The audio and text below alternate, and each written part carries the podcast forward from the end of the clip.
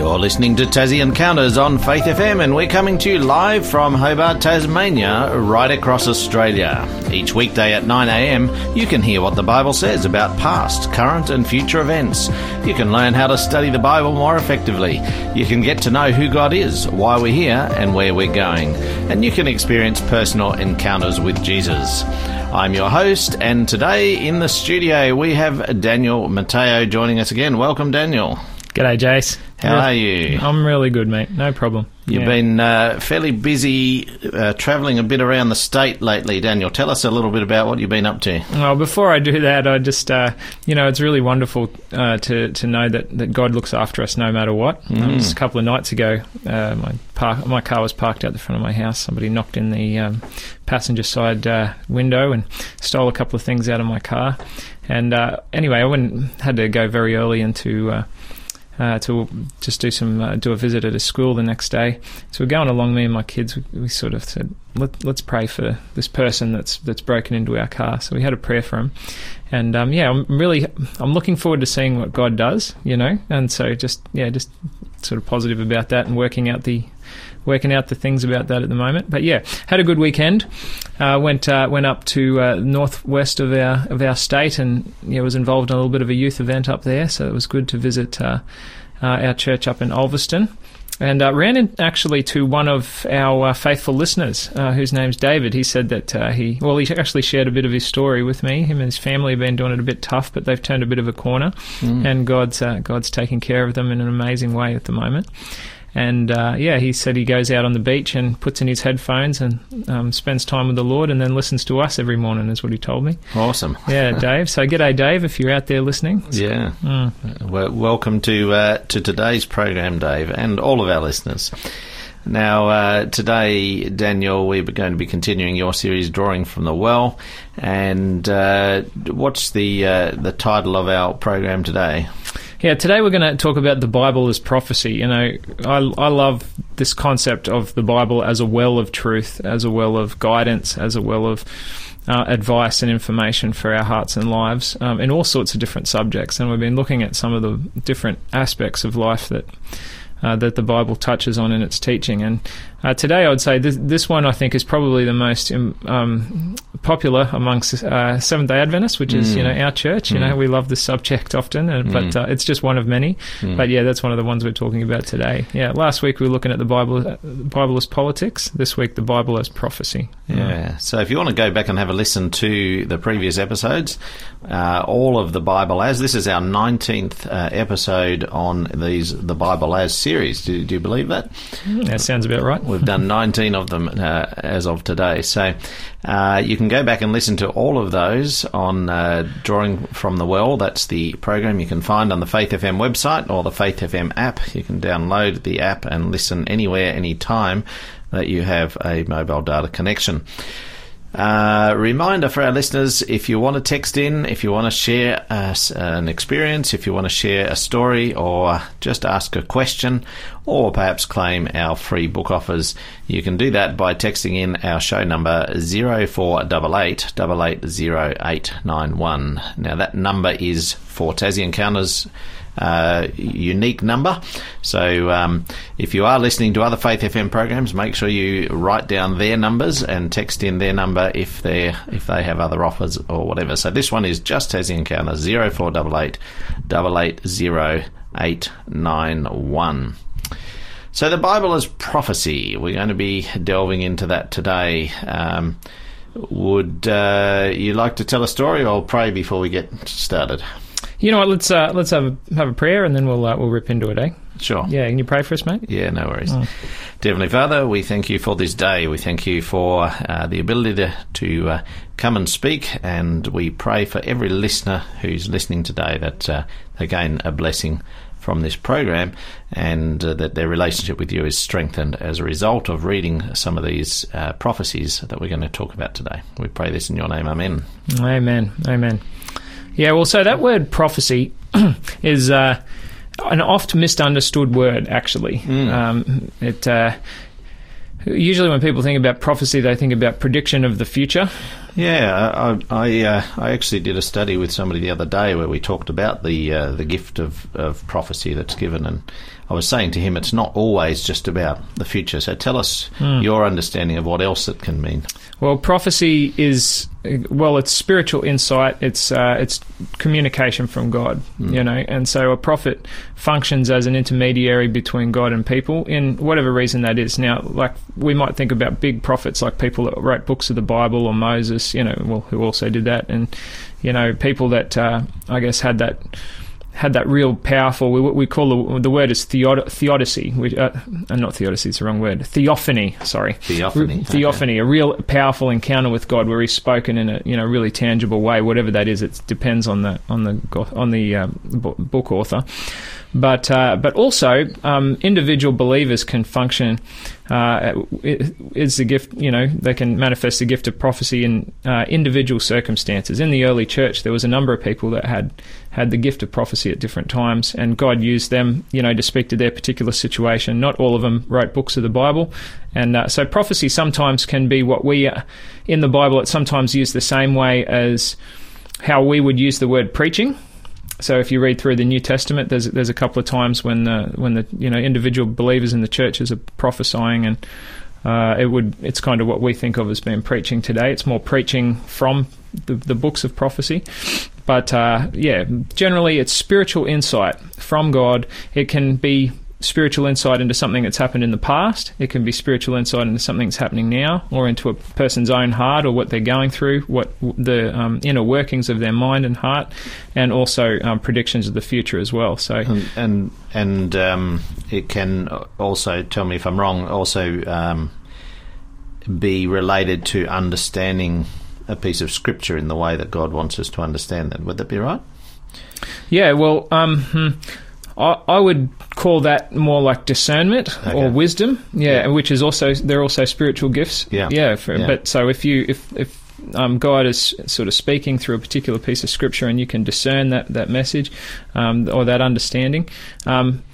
Yeah, I, I've experienced this from, um, I would say, individuals where sometimes they'll be speaking to me, and all of a sudden, because I've got a relationship with God, I begin to hear the voice of God, you know, through them. And, uh, and I believe that in that sense, you know, it's not, a, they're not a prophet, you know, but they're prophesying in that moment. Does that make sense? Yeah, Yeah. sure. So, so yeah, that's uh, that's kind of how I understand it. So, uh, what? But when we think about prophecy today, we're going to particularly be talking about the Bible and its predictions about the future. So we're going to be focusing on that uh, that type of um, of prophecy and how that has um, how we understand that and how it's sort of I guess come true uh, over the last however many millennia.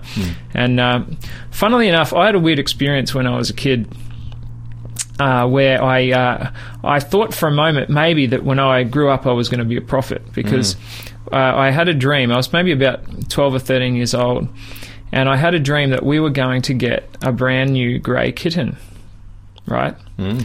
And uh, in our family, And that hadn't been discussed before. no, no, it wasn't discussed. No, my, my parents worked at a um, psychiatric hospital called Baillie Henderson in Toowoomba in South Queensland, and there was quite a number of stray cats that used to. In that, I don't know what's going on with the now, but uh, the stray cats used to roam around the campus, and they would uh, breed. And one day, um, my parents came home with a uh, ginger kitten, and I thought, what?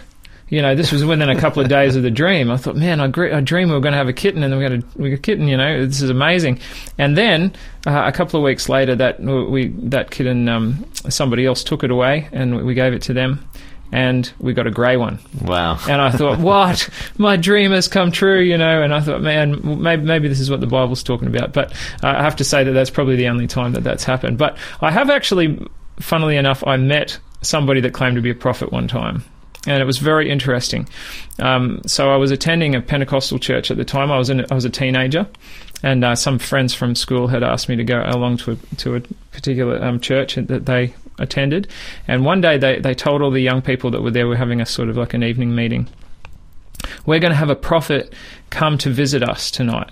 So all, they got all of the young people all lined up into rows, and this person came, and there was like you know a lot of music and stuff, and people were pretty excited about it. And anyway, so he went from person to person, um, giving them like a pronouncement or a prophecy about their life.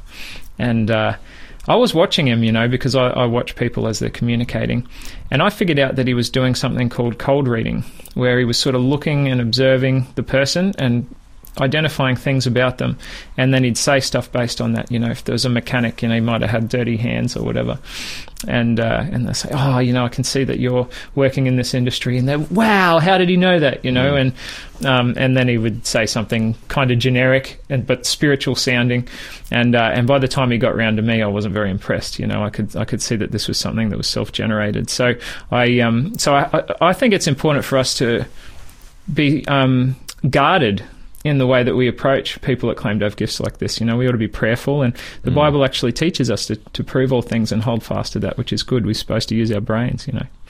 I remember. Um, just briefly before we go to a break, uh, before the uh, US elections uh, in 2020, there were prophets on YouTube claiming, you know, that there was this going to be this red sweep all across America and uh, that Trump was going to win and what have you. And of course, that didn't uh, come come true. So um, it, interesting how many people have claim to have this gift, um, but I guess the test is in the part of the test is in the uh, evidence of whether or not um, they are true or not. And after the break, I think we'll have to get into something we that will. Jesus predicted and uh, that came true. So, yeah. We mm. We've got a question for you this morning. Have you ever dreamed something would happen before it happened?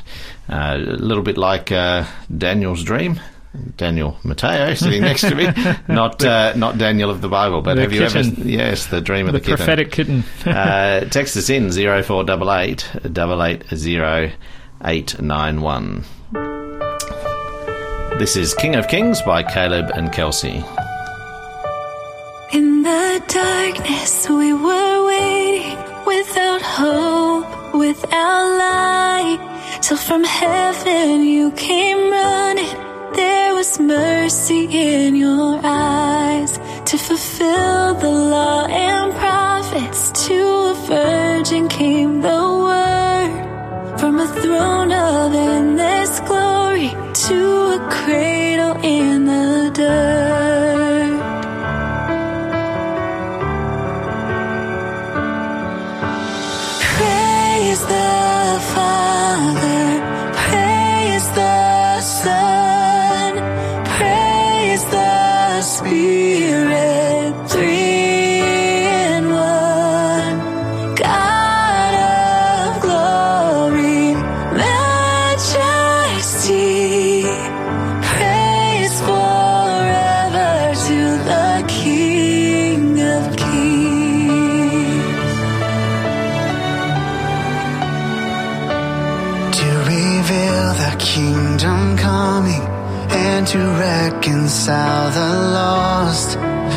redeem the whole creation.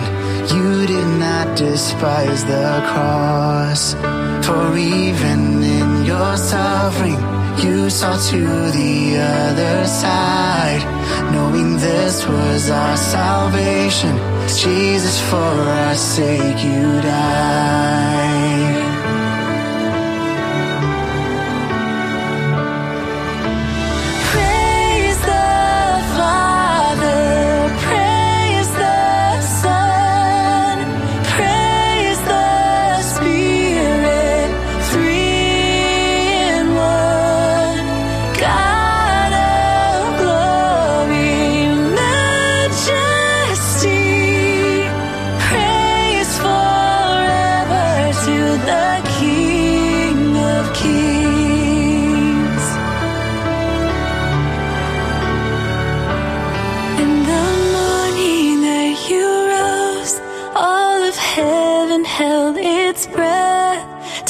Stone was moved for good, for the lamb and conquered death. By his blood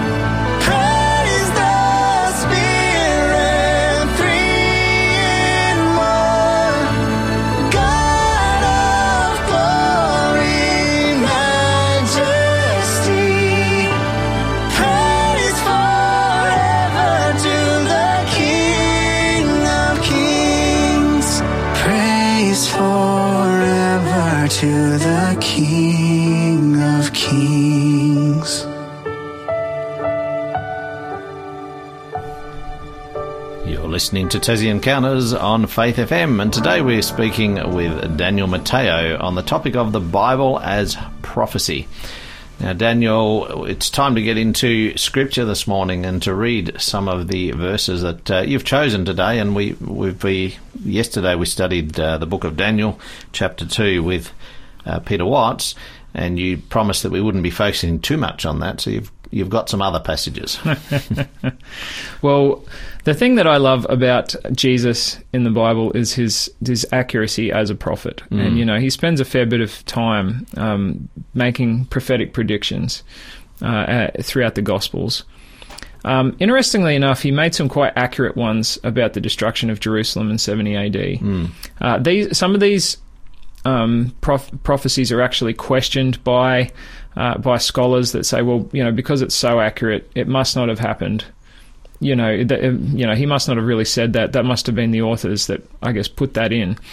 But you really can't get away from Mark. Mark wrote his um, his gospel first, and he wrote down Peter's story, mm. and he was the first one to, to write this prophecy, uh, put it to paper. Even though he didn't directly witness it, he got it from Peter, but uh, he was the first one to put it to paper. Luke and Matthew later on wrote the same story after the destruction of the city, and and the evidence of this is actually that um, the Christian community in Jerusalem was saved as a result of Jesus' prophecy. So, mm. would you like to read Mark chapter 13, verse 1 to 2? And also, we're going to skip down to verse 14 as well, if that's okay. It says, As Jesus was leaving the temple, one of his disciples said to him, Look, teacher, what massive stones, what magnificent buildings. Do you see all these great buildings? Jesus replied, Not one stone here will be left on another. Every one will be thrown down. And then verse 14 says, When you see the abomination that causes desolation standing where it does not belong, let the reader understand, and let those who are in Judea flee to the mountains. Yeah, nice. So there's a prediction there that um, that this this temple in Jerusalem, which was you know the, uh, renovated by by Herod and was a beautiful a wonder of the ancient world, one of the seven wonders.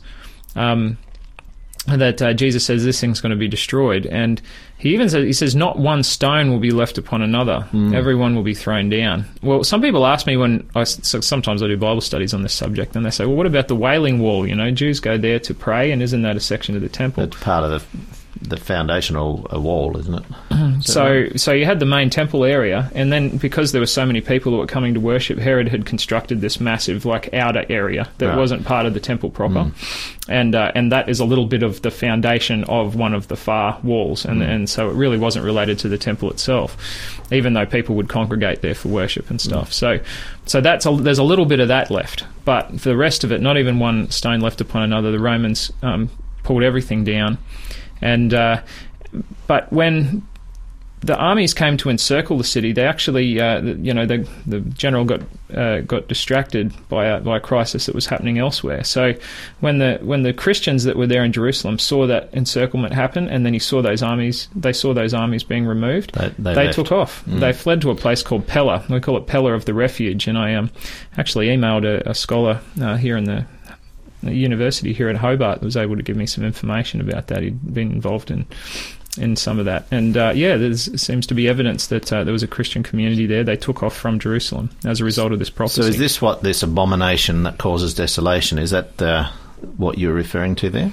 Um, well, it's definitely um, a sense of uh, of uh, the the you know the the Roman power, mm. you know, being there being present in the Holy Land, mm. you know that sense, and that's what they took as being the being the. Fulf- I don't think it's the final fulfillment of that, but that's at least how they understood it, and I think that was a dimension of Jesus' prophecy in that moment. Yeah. Mm. I think I've I've uh, heard that described before, whereas when they they understood it at that time as when the Romans surrounded mm. the city. Basically. Yeah, that's right. Mm. Yeah, so it you know what? Um, I might be able to tell you that I can have a dream about getting a kitten and it comes true, and you might believe that or not believe it. But when a whole community of people is saved as a result of a very, very direct and clear prophecy, you know, I'm starting to take this guy Jesus pretty serious now. You know what I mean? That he, he can predict things are going to happen before they happen, and they happen the way that, that he predicts. Yeah. So Now, this uh, particular prophecy is also reflected in Matthew 24, and uh, it's also intermingled with uh, a future prophecy as well, I believe, isn't it? It's a little bit hard to understand when you read it first up, but um, I, I've I've done a bit of study into it, and now I understand that it's actually two prophecies in one, It's talking about the 70 AD uh, destruction of Jerusalem and the future. Yeah, well, what's really wonderful um, about all biblical prophets is that, well, throughout the old Te- throughout the Old Testament tradition, you know that these uh, these prophecies are multidimensional. You know that there's that. Um, I picture it like this. You know, sometimes when you look at a um, at a you look at a mountain range, you think, look, man, there is a big there is one big mountain. And when I go and try and climb that thing, when I actually get to it, there's like ebbs and flows and ups and downs, and I find this is actually three or four mountains I'm getting over here. Well, in that way, often the prophet, the way that he destri- describes events in the Old and the New Testament, is he's looking at that one mountain range, but then when you actually get to the event, it, it has you. As the as the events are actually fulfilled, they they you know they apply to different uh, different I guess different eras also. So yeah, but anyway, there's a direct fulfillment there. You know, so the Bible predicting things before it happens and then them taking place historically. Yeah, really amazing. I, I love an, another little line. We're only just looking sort of uh, just a few little things today, but there's a great little line in Daniel 12:4 that uh, that seems to predict our age in a fair bit of um, with a fair bit of accuracy. Would you like to read that, please? Yeah, this is Daniel 12, verse 4. But you, Daniel, roll up the seal, sorry, roll up and seal the words of the scroll until the time of the end. Many will go here and there to increase knowledge.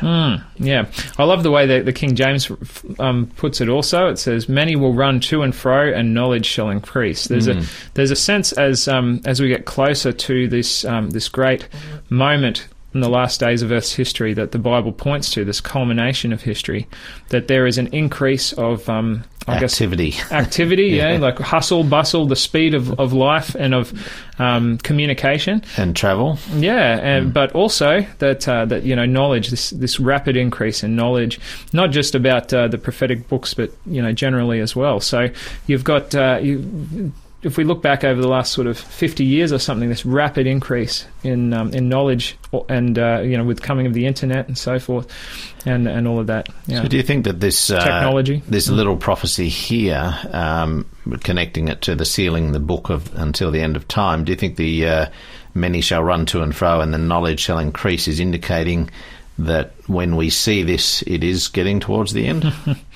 Well, definitely, and and the, the the book that's shut up and sealed in Daniel is unsealed in Revelation, hmm. and uh, that's one of the themes in the book of Revelation that there's a it's a revealing, it's an opening up. Hmm. Yeah, so so just just but just interesting little prophecies there, little things that the, how could the prophecy the prophet have have known these things, you hmm. know, sort of fifteen hundred years before the fact. But yeah, another another one here is in Isaiah thirteen, verse seventeen to twenty.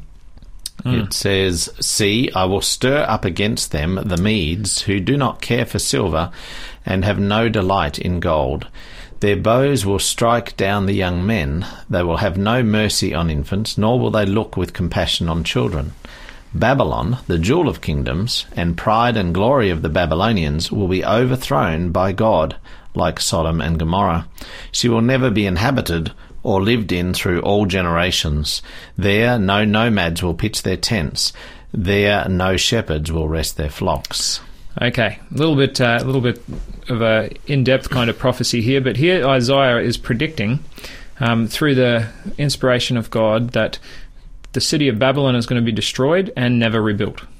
And uh, specifically mentions the Medes here, Yeah, it? that's right. So the, the Medes and It was the Medes and Persians, wasn't it, who came in after cooperated. Yeah, and as we've, you've been looking at Daniel, I'm sure that you've We covered that yesterday. touched on some of that. That's right. Yeah, so here's a here's a prediction. Now this is a really amazing thing because uh, Babylon was was a massive center of um, politics, of economics, of military, uh, of trade, and so forth in the ancient world. It was really really important. And um, yeah, I maybe it's not exactly equivalent, but you might think of Rome. You know, later on. uh, in history as being a similar sort of influential city in the way that it um, that it uh, influenced the world, or um, or the Grecian kingdoms, and so. And so Babylon is here, and not just that; it's it's really beautiful, wonderfully positioned. The, the the place where it is is sort of right over the the river Euphrates. There's no reason why, even if it gets knocked down, because it was very common um, in the ancient world when a city was destroyed to to To just rebuild it. rebuild because Yeah. they, they picked the spot because it was a good spot, hmm. well defendable, hmm. access to like, to resources like water and food and stuff.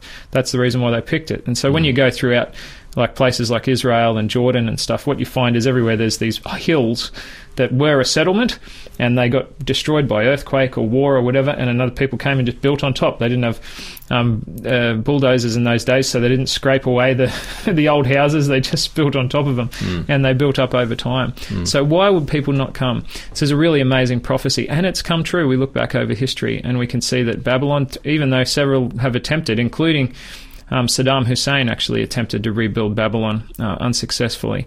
He was interrupted the first time by the first Gulf War and the second time by the second Gulf War.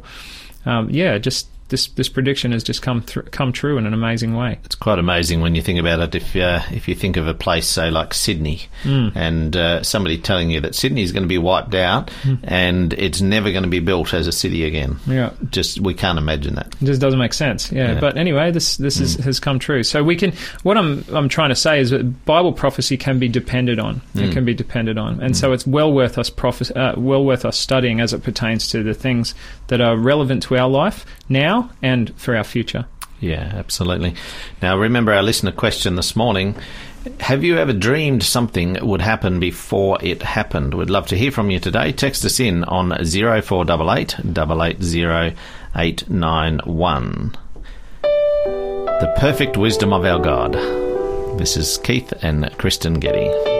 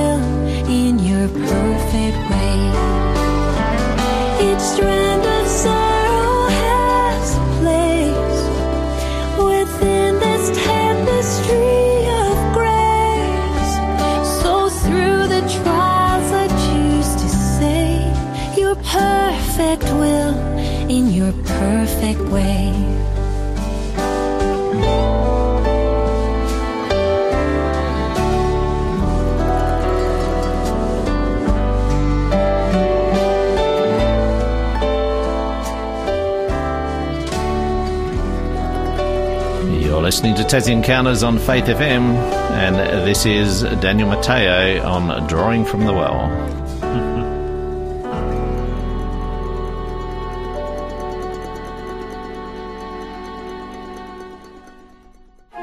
This program is made possible by the support of Adventist World Radio.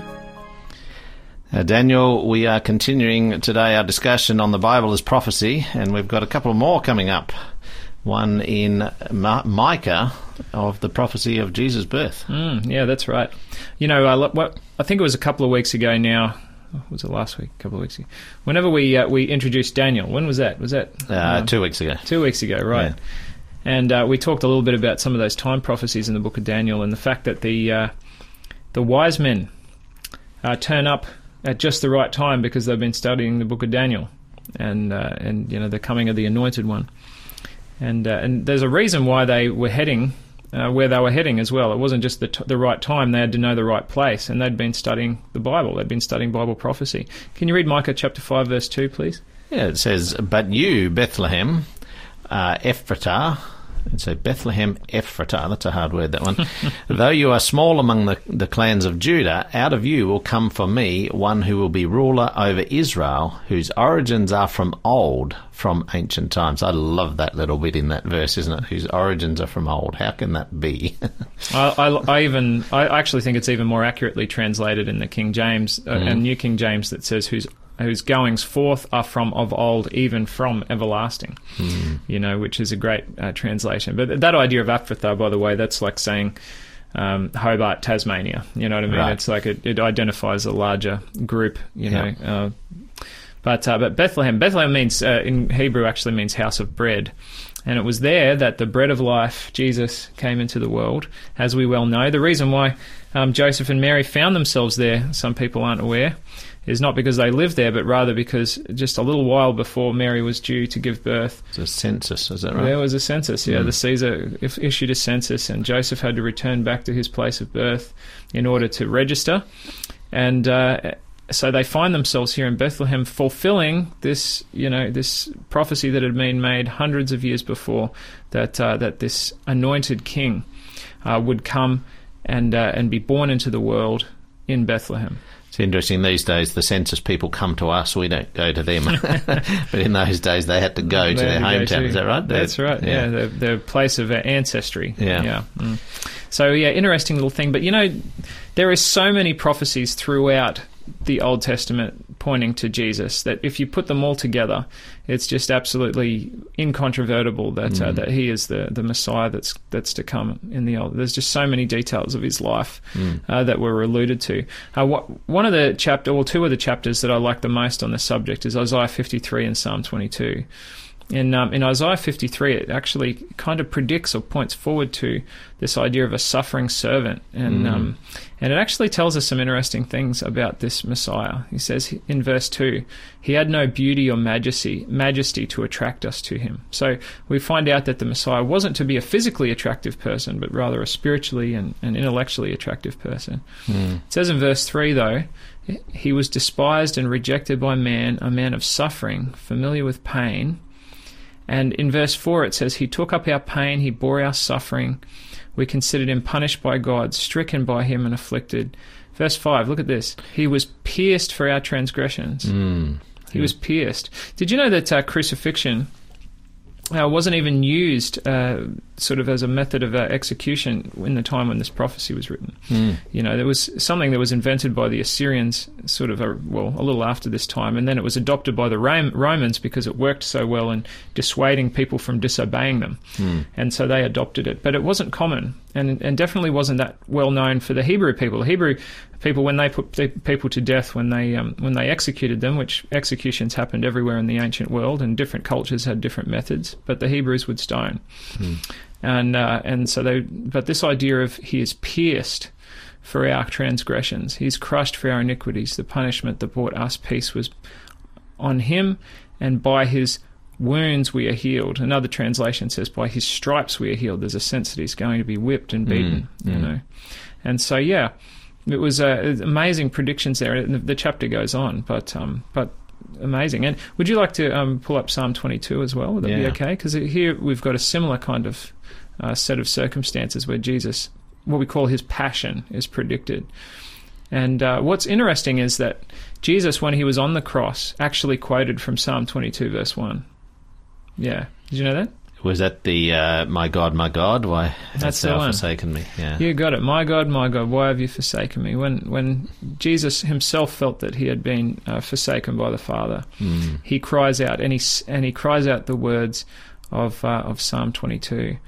And uh, as we go down the chapter, we can um, we can find uh, in verse six. Oh, actually, we'll start in verse 7. It says, All who see me mock me. They hurl insults, shaking their heads. He trusts in the Lord, they say. Let the Lord rescue him. Let him deliver him, since he delights in him.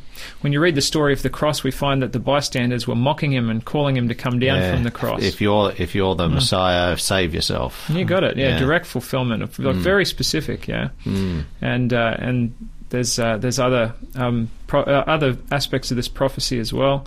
Starting in verse twelve, it says, "Many bulls surround me." Strong bulls of Bashan encircle me. That's a reference to the wild cattle that live along the Golan Heights there. It says, Roaring lions that tear their prey, open their mouths wide against me. I'm poured out like water. So the, the picture of lions and bulls is this idea of angry people and, and even, I think, probably Satan's angels surrounding him and attacking him as he's going to the cross. And, uh, and, uh, and uh, verse 16 Dogs surround me, a pack of villains encircles me.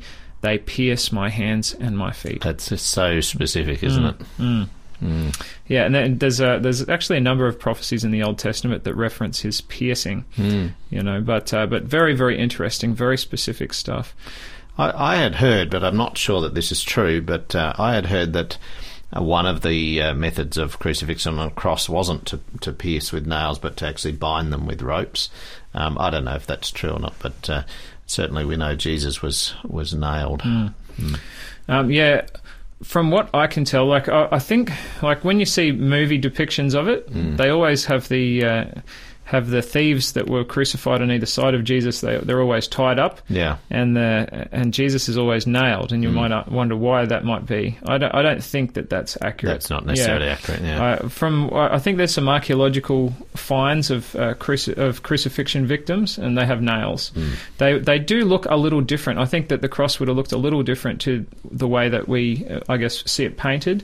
For one thing, it wouldn't have been so tall um, because wood, you know, cut wood was very valuable in those days, and also um, they wanted. As people were walking in and out of the gates of Jerusalem, the whole point of people being crucified there was so that you were encouraged not to disobey Rome. So they wanted people to be able to look at those being crucified at eye level.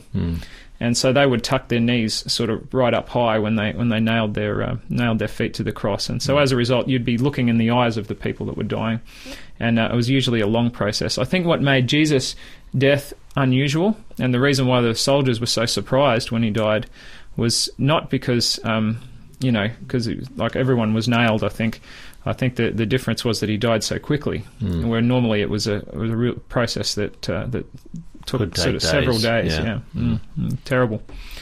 But this takes us to, I guess, the center of all Bible prophecy, and this this is really what I have to offer our listeners today, and what I hope that um, you'll get out of it. You know, if you if you don't get anything else, and that is the center of Bible prophecy is always Jesus.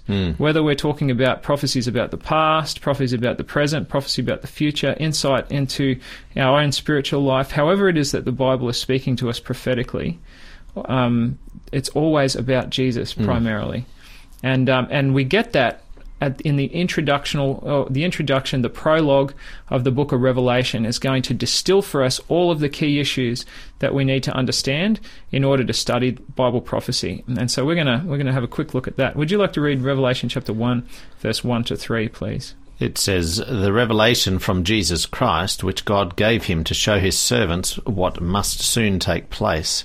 He made it known by sending his angel to his servant John, who testifies to everything he saw. That is, the Word of God and the testimony of Jesus Christ.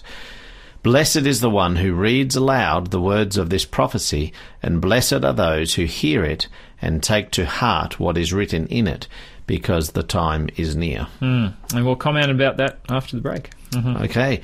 Now, our book offer for today free book offer Decoding Bible Prophecy. This is by Ron Clouzet. This is an age of uncertainty, major natural disasters in country after country, an uncertain global economy, and political upheaval everywhere tells thinking persons that something major is on the horizon. Futurists and prophets everywhere, of every stripe, fail us at every turn, but God has provided help in our hour of need. Surely the Lord does nothing unless he reveals his secret counsel to his servants, the prophets. That's a quote from Amos chapter 3, verse 7. This book is about understanding what those Bible prophets said, especially apocalyptic prophets such as Daniel and John the Revelator. It is about knowing how to read those prophecies and make sense of some difficult passages in the Bible. You will learn the principles of interpretation uh, the meaning of a number of apocalyptic symbols and important hints regarding the major time prophecies of the Bible. This is our free book offer today. We'd love you to get a copy, and uh, we'll give you the code right after the break. So stay tuned. But this is Speak, O Lord by Keith and Kristyn Getty.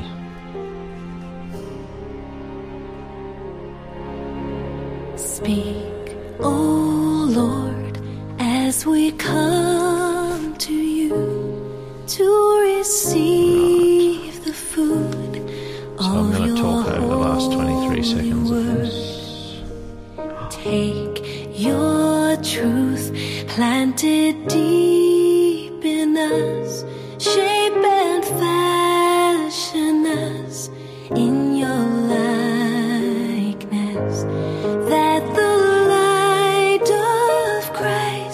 might be seen today in our acts of love and our deeds of faith. Speak, O Lord, and fulfill in us all your purposes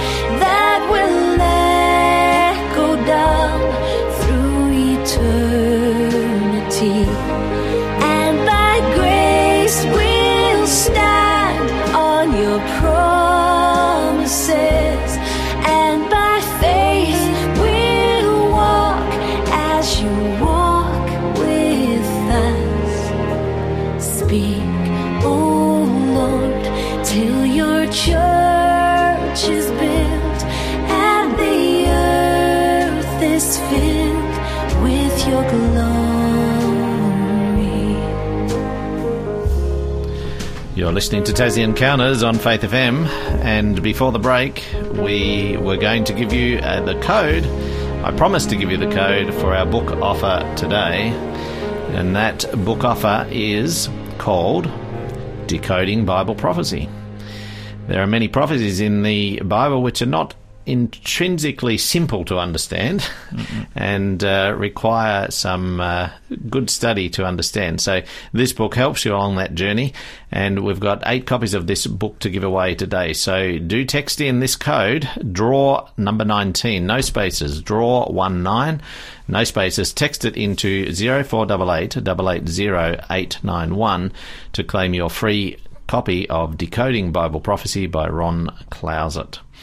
Now, Daniel, before the break, we read from the New International Version the first few verses of Revelation. Mm-hmm. But uh, you're saying that some of the words are translated a little bit differently, and it's good to read it in other translations. And It's the New always- King James, uh, It's always good to do comparative study. Yeah. definitely. Yeah, go on.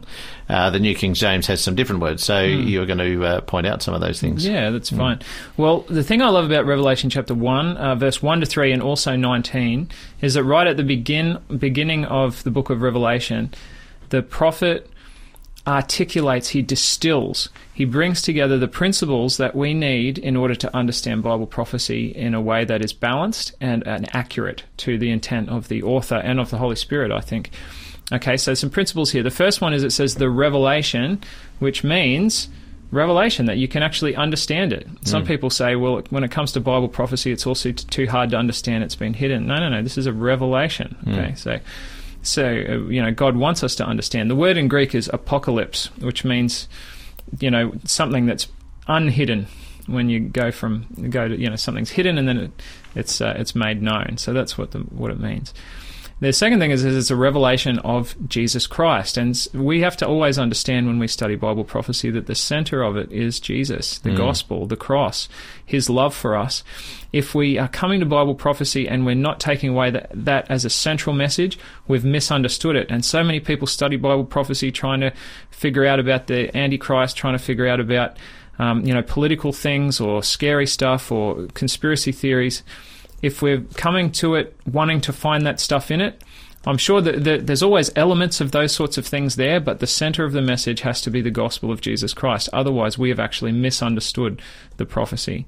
The second thing is we find that it says the revelation of Jesus Christ, which God gave him to show his servants, that's us, so we're meant to understand things which must shortly take place. Okay, so the book of Revelation particularly um, talks about things that begin to unfold after John's time. So it has to do with the, the future and then for us, historical. Hmm. And he sent and signified it, it says. He signified it. The word in Greek is semeion and it means a symbol.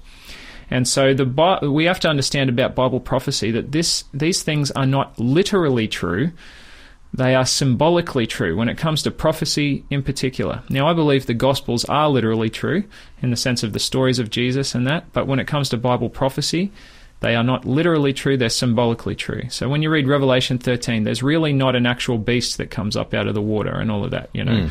This mm. is uh, they are symbols, they're representations of other things. Mm. So how do we understand that? It says he signified it by his angel to his servant John, who bore witness to the word of God. And so that tells us where we find, where we go to find the meanings of these symbols, and that is the rest of the Bible, the word of God has contains within it uh, the the meanings of these symbols. And to the testimony of Jesus Christ, the, the text goes on to say, and to all things that he saw. Blessed is he who reads and hears the words of this prophecy and keeps those things which are written in it, for the time is near. So it's important for us to not just study these things for intellectual reasons or because we're interested, but actually in order to do what God is asking us to do. And would you like to just scroll down to verse 19 for me? In verse 19, it tells us exactly where to put our understanding of Bible prophecy.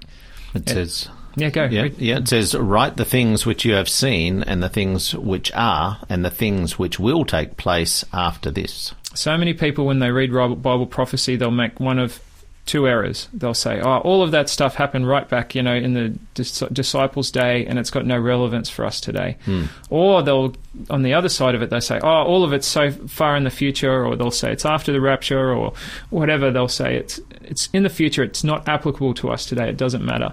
But Jesus says, of particularly of the book of Revelation, that these things have to do with things you have seen and the things which are and the things that will take place after this. Now, he was speaking to John. So for John, it's got to do with his past, his present, and his future. And so we would call that a historical or historicist approach to understanding Bible prophecy. These things are being fulfilled uh, as history unfolds. And so for us, living in the last days, we can look back at those fulfillments, but also forward as well. There's a few things left to happen for sure. And so that those give us the principles for understanding these things. And when we do this, we can come to the Bible and um, and it can be unlocked before us. So I've got a question for you, Daniel, in terms of this symbolism in uh, Revelation. Um, you said that uh, Revelation is a book of symbols, a, a symbolic. Um, Well, a lot of Bi- a lot of Bible prophecy is, but yeah, Yeah. Revelation specifically talking about itself. Yeah. My question is: Is there anything in Revelation that's literal, and how how do we know the difference? Good question. Um, all right, so just scroll up a little bit. I know we don't have a huge amount of time, but uh, this is the very, very first um, symbols in Revelation where you can sort of cut your teeth on understanding whether or not you kind of get and can interpret the symbols. Okay. All right. So in verse uh, 5, it says, And Jesus Christ, the faithful witness, this is Revelation 1, Jesus Christ, the faithful witness, the firstborn from the dead, the ruler over the kings of the earth, to him who loved us and washed us from our sins in his own blood. Okay. Now, if you're a Christian, We know You- that we're not washed in His blood. yeah, you understand everything that I just said. Yes, You, yeah. you understand it. And the reason is you're familiar with the Gospels And the terms. and the symbols that are used Yeah, throughout um, throughout the Old Testament and also the, the epistles of Mm-hmm. uh, right. But if you're not a Christian and you haven't you don't understand the gospel, you're like, what? What's this washing in a blood? What's this? You know, this Exactly. this sounds crazy. Yeah. And that is a microcosm of all of Bible prophecy. It makes sense when you when you're in a love relationship with God and you're reading Scripture and you're allowing Scripture to wash over your heart and mind and form your and, and form your thoughts. The more you do that, the more the symbols in Revelation and and Bible prophecy generally will open up before you. But if you're not um, if you're not doing that, you know, then those things will be more mysterious. Okay. Yeah. So, have you got any other key points to take away today? Oh, look, you know, uh, it's just, just that it's such a blessing to know that we serve a real God that steps into history and makes predictions what for our good, you know, to, to guide and to direct our life. The first time in my life that I ever read the book of Revelation and started to study Bible prophecy, the book of Daniel and, and uh, Ezekiel, you know, some of those other ones, it was very, very strange to me indeed. You know, very strange. But, you know, over, over the last, let me see, I'm 39 now. I started reading these things when I was about 16 uh, over the the, the the last few decades, as I, my understanding of God, my my spiritual experience with Jesus, my knowledge of Scripture has grown. These things have opened up before me, and it's such a blessing. Every time the Lord reveals to me a new aha moment, it's like, wow, He really does love me. He really is guiding, and um, and I just want to really recommend that And that experience. doesn't that doesn't always happen in the first reading. Absolutely. you got to hang on. But yeah. that's what Jesus wants. He doesn't want us to just get it all, you know. Mm. And sometimes, you know, I think maybe with our book giveaways, we hand people too much because Jesus wants us to walk with him over the lifetime, you know. and keep keep Yeah, digging. keep, keep discovering. Yeah. Mm. for sure. Well, we've run out of time. Um, next week, what's your topic for next week? the, the Bible as morality. Yeah, you got it. Yeah, next week the Bible as morality. You know, there's uh, a lot of people say to me, "Oh, the Bible, it's just a book of morality." Just a book of morality. You. No, know, you not know. at all. Well, it's not just that, but it is that actually. Yeah, as it is, well. but but uh, not just that because of course that. it's a book about Jesus who uh, it's about salvation, really, isn't it? Absolutely, but it does ha- it does put in place a system of morality for us, and we'll be talking about that next time. And not just that, that is an amazing thing. It's very difficult actually to come up with a cohesive morality. So we'll talk about that next time. Join us tomorrow with David Maxwell, assisting the afflicted. Mm. Remember, our Bible uh, decoding Bible prophecy code today is Draw 19. Have a great day. This is Ellie Holcomb with We've Got This Hope. We've got this hope. We've got a future. We've got the power of the resurrection living within. We've got this hope. We've got a promise that we are held up and protected in the palm of his hand. And even when our hearts are breaking, even when our souls are shaking. Oh, oh, oh, we've got this. Oh.